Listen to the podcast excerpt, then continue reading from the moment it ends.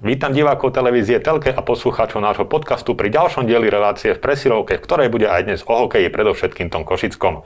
Mojím dnešným hostom je obranca HC Košice Radek Dejle. Radek, vítaj. Ahoj. Radek, rozprávame sa na začiatku takej zatiaľ najdlhšej prestávky od hokeja počas tejto prebiehajúcej sezóny. Vlastne na najbližší zápas nastúpi až o viac ako týždeň. Predpokladám, že to asi padne vhod takáto pauza. Padne to vhod, mali sme teraz nabitý program a dostali sme dva dní voľno, takže si máme, máme čas na oddych. Máme čas aj na trénovanie, takže, takže nič nám nebráni v tom, aby sme sa pripravili a oddychli do ďalšej fázy. Na tú prestávku ste išli dobre naladení po tom, čo ste ukoristili dosť cenné víťazstvo v Detve 3-2. Ako by si sa vrátil k tomu zápasu, aký bol z tvojho pohľadu? Ani by som sa nevracal. Nebolo to veľmi o hokeji, bolo to fakt ubojované, tri body dôležité, ale, ale bolo to, bol to zaujímavý zápas. Zaujímavý z akého pohľadu, čo môžeš k nemu ešte predsa viac prezradiť? V Detve sa hrá veľmi ťažko, tam to prostredie je špecifické, celé to okolie okolo toho klubu, takže sme radi za tie tri body a, a už sa k tomu nebudeme vrácať. Ale aspoň by sme mohli pochváliť brankára Vaja, ktorý absolvoval premiéru, víťaznú premiéru, podržal to mústvo. Ako si ty videl jeho výkon? Odchytal super zápas, úvod mal ťažký, bolo tam veľa ťažkých situácií a zastal si svoje miesto, takže sme za neho radi.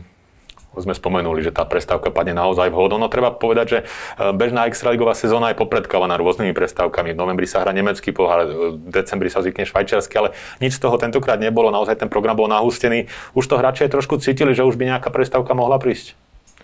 Ja si myslím, že áno, lebo každý deň sme tam spolu, už aj nejaká ponorka prišla a takto, takže Takže je stále dobré si oddychnúť hlavne tými hlavami od hokeja, od spoluhráčov a načerpať nejakú novú tú energiu pozitívnu a potom to začať vlastne od znova.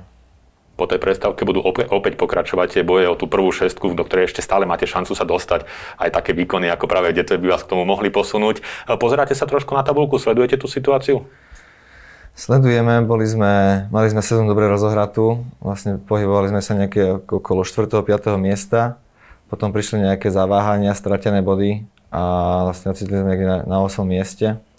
Takže teraz máme, tuším, nejak 12 zápasov do konca a vlastne každý ten zápas je pre nás ako keby bol 7 v play-off. Musíme nazbierať čo najviac bodov, aby sme sa na tú šesku dotiahli a zabezpečili si play-off istotu. Čo bude podľa teba dôležité? Budú to práve tie zápasy s tými tabulkovými konkurentami, lebo aj také budú na programe? Určite áno, tá detva vlastne včera to bolo dôležité víťazstvo a všetkých superov, čo sú pod nami porážať a čo najviac bodov ukoristiť superom z hora. Ty sa zatiaľ osobne ako cítiš e, na lade, respektíve po návrate do Košic? Ako by si zhodnotil svoje výkony? E, bol som, priznám sa, že bol som taký zo začiatku taký neistý, nevedel som do čoho a bal som sa, ale myslím si, že som si z miesto zastal. Úvod som, v úvode som sa cítil veľmi dobre potom prišiel nejaký taký herný úpadok okolo Vianoc a teraz pomaličky sa do toho snažím opäť dostať, takže, takže tak celkovo je to, je to fajn, si myslím. Tréner a zároveň športový manažer HC Košice Jan Šťastný pred sezónou vyzdvihol aj tvoj prístup, že ty ako odchovanec si prejavil záujem vrátiť sa do košického klubu v situácii, ktorá nebola príliš príjemná v tom období, nikto nevedel, čo bude zajtra, naozaj aj tá finančná stránka bola taká pri najmenšom otázna, ale teda vrátil si sa, prečo, aký bol dôvod?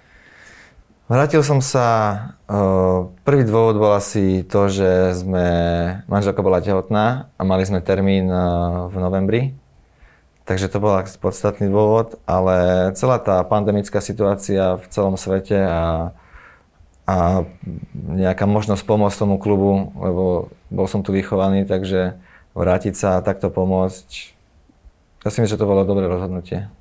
No, mali ste termín teda v novembri, dnes je už február, ako to dopadlo v tom novembri? Dopadlo to výborne, máme trojmesačného synčeka, je zdravý, spokojný, takže sme, sme šťastní.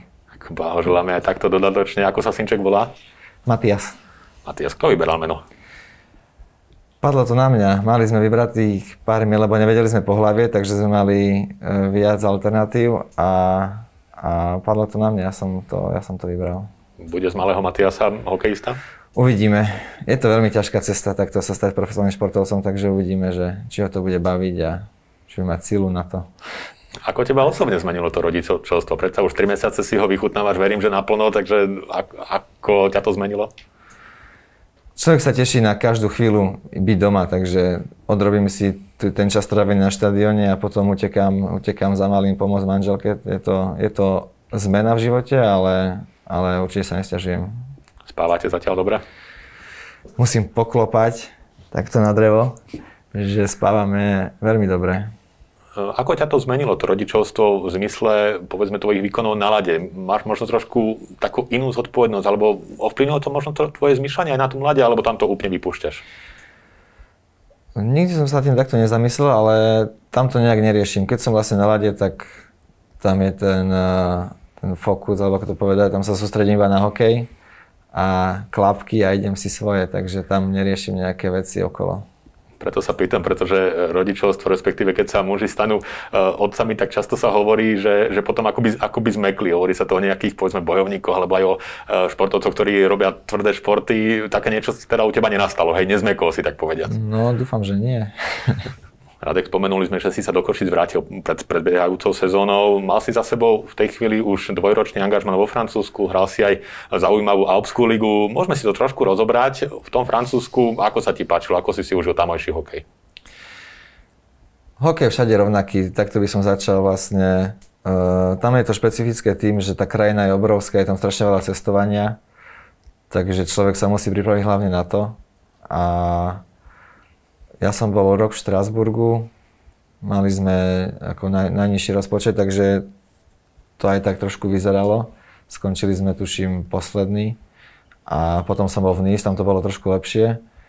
A to Nice bolo krásne tým prostredím, slnečné dni a takto, že ťa to, stále ťa to nakoplo pozitívnou energiou. A tam to bolo, tam to bolo fajn francúzska liga nepatrí k tým tak povediať prestížným hráči. Tam chodia častokrát skôr v závere kariéry ešte to tam nejak dohrať, niečo získať. Ty si to ako vnímal? Veril si ešte, že by si sa mohol posunúť do takej kvalitnejšej súťaže, než je povedzme francúzska? Človek stále v niečo verí. Ja som vlastne takými krokmi sa dostal do toho francúzska cez tú Alpskú ligu, ako si spomínal, že nebolo to nejaké, nejaký môj smer, ktorým som chcel ísť, ale čo sa stalo, sa stalo. Bol som vo Francúzsku a vlastne človek hrá ten hokej, či, či je to tu, či je to niekde inde, ale chce sa tým hokejom baviť, lebo to robí od malička, chce si tým nejakým spôsobom zarobiť na živobytie. A myslím si, že ten hokej je tam kvalitný, je tam z toho, z toho vrchu tabulky je tam pár silných mustiev aj finančne, ekonomicky a hráči sú tam šikovní, takže ja by som tú ligu nejak nezatracoval. Čo sa týka francúzštiny, nalepilo sa niečo na teba? No v tom NIS to bolo, boli sme tam 11 Čechoslovákov, takže tam to bolo pomenej a v Štrasburgu uh, tam som si dokonali angličtinu a trošku tej francúzštiny, ale je to náročný jazyk pre mňa, lebo je to niečo nové. Ja som to nemal ani na základnej škole, ani na strednej, takže je to, bolo to niečo nové a je to náročné pre mňa. Samotná krajina ako na teba zapôsobila? Vedel by si tam žiť dlhodobo? No možno niekde pri mori áno, ale tí ľudia mi prídu veľmi pohodlní, je tam problém niečo vybaviť na tých úradoch a takto, takže bez toho jazyka sa tam človek asi nepohne. Vo Francúzsku si bol dva roky, podstatne kratšie si bol v tej Alpskej lige, ale to je predsa e, nepochybne zaujímavá súťaž, o ktorej sa na Slovensku veľa nevie. Ako by si ju predstavil fanúšikom? No je to uh, poloprofesionálna liga, poloprofesionálna súťaž, sú tam štyria importi, ktorí sú akože profesionáli, zbytok týmu, zbytok chlapcov pracuje tréningy sú večer, zápasy sú tiež niekedy neskoro, neskoré hodiny, okolo 9. večer, takže, takže je to tak nastavené, ale zase tá liga sa odohráva v Dolomitoch, v Alpách, takže to prostredie je nádherné a taký koniec kariéry by si tam, by som si tam vedel predstaviť. Patril si ty teda k tým importom, ktorí nemuseli popri hokeji pracovať? Áno, ja som bol profesionál platený, takže ja som nemusel pracovať. A ostatní spoluhráči približne aké zamestnania mali, pretože popri hokeji to asi nie je jednoduché zároveň mať iné, inú prácu? Boli tam chlapci, ktorí pracovali s drevom, v obchodoch, v požičovne lyží a takéto veci, takže uh, kade čo, čo sa tam dá v tých dedinkách turistických robiť. Tieto zaujímavé zahraničné skúsenosti si získal potom, čo si absolvoval niekoľko úspešných sezón HC Košice, získal si 4 majstrovské tituly, okrem toho si bol stabilnou súčasťou košického mústva. Je to asi veľmi pekné obdobie, na ktoré predpokladám rád spomínaš. Je to najkrajšie obdobie vlastne. Ja som prišiel z 20, kde sme skončili štvrtý Zapil som sa hneď do, do Ačka v Košiciach, dostal som šancu a neviem, prvých 6 sezón, 6 finál, finále sme hrali 4 tituly, takže je to ako zostna. No. Škoda, že to nepokračovalo ďalej, potom nejak tá krivka nestúpala.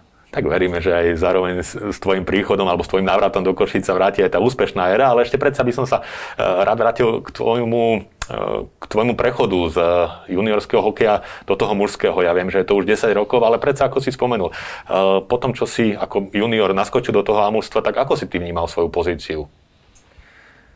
Ja som ju vnímal Vlastne ja som bol mladý, ja som sa mal, ja som sa len priúčal, bol som tam 7-8 obranca, bol som rád, že som bol braný na zápasy, dostal som nejakú šancu, nejakú tretinku, dve odohrať a postupne rok čo rok som dostával tých, toho priestoru viac a vypracoval som sa až potom na, na stabilnú časť mústva aj teraz je v týme viacero mladých obrancov, ktorí majú e, podobnú ambíciu, alebo teda podobný ten kariérny progres ako ty, tiež sa z tej juniorky snažia dostať a natrvalejšie sa presadiť do toho amústva. E, čo by si im ty poradil? Ako si ty možno uvažoval v tej chvíli, čo sa, čo sa týka tej svojej pozície a tej svojej šance v tom amústve? Chlapci majú dobrú pozíciu teraz, musia vytrvať vlastne a na sebe pracovať. Teraz je možnosť my máme kondičných trénerov, fyzioterapeutov, majú, majú to vlastne dané, dané na tanieri, len musia oni, oni chcieť a, a či Miro Novota, či e, Cibo, tak sú to šikovní chlapci a ja verím, že sa tu chytia. Bol na Prahu toho tvojho seniorského hokeja nejaký hráč a spoluhráč, ktorý ti možno viac pomohol, myslím najmä z tých skúsenejších? Keď som prišiel ja, tak všetci tam boli skúsení, či Ďuri Kledrovec, Marcel Šterbák, vlastne Tomi Slovák ešte vtedy pred desiatimi rokmi, teraz s ním hrám zás. A každý sa snažil pomôcť a myslím si, že od každého som si niečo vzal a snažil sa niečo odkúkať. Vtedy v tom období úspešnom ste boli zvyknutí na plný štadión, plnú košickú stylarenu. Dnes je tá situácia presne opačná. Tí diváci tam chýbajú na tom štadióne a ťažko povedať, či sa to do konca sezóny zmení a kedy vôbec. Ako ty osobne vnímaš tú absenciu divákov? Lebo na takéto niečo si nebol v Košiciach zvyknutý. Atmosféra tu bola výborná stále, každý zápas. A neviem, sme 8, takže asi by sa viac pískalo ako, ako fandilo. Máme náročného diváka v Košiciach, ale sú zápasy, keď proste to musel potrebuje nakopnúť a ten, ten faktor toho obecenstva tam chýba, takže je to, je to náročnejšie v tomto, v tomto pohľade, v tom, z tohto pohľadu. Ale to pískanie, ktoré si spomenul, vám asi nechýba. Možno aspoň vďaka tomu dokážete také kritickejšie situácie zvládnuť lepšie, ako keby na vás ľudia pískali. Dobre uvažujem? Dobre uvažuješ, ale zase keď ľudia pískajú, tak aspoň si uvedomíme, že fakt je niečo zlé, že už sa na to nedá pozerať a nejakým spôsobom to v sebe prepnúť a niečo zmeniť.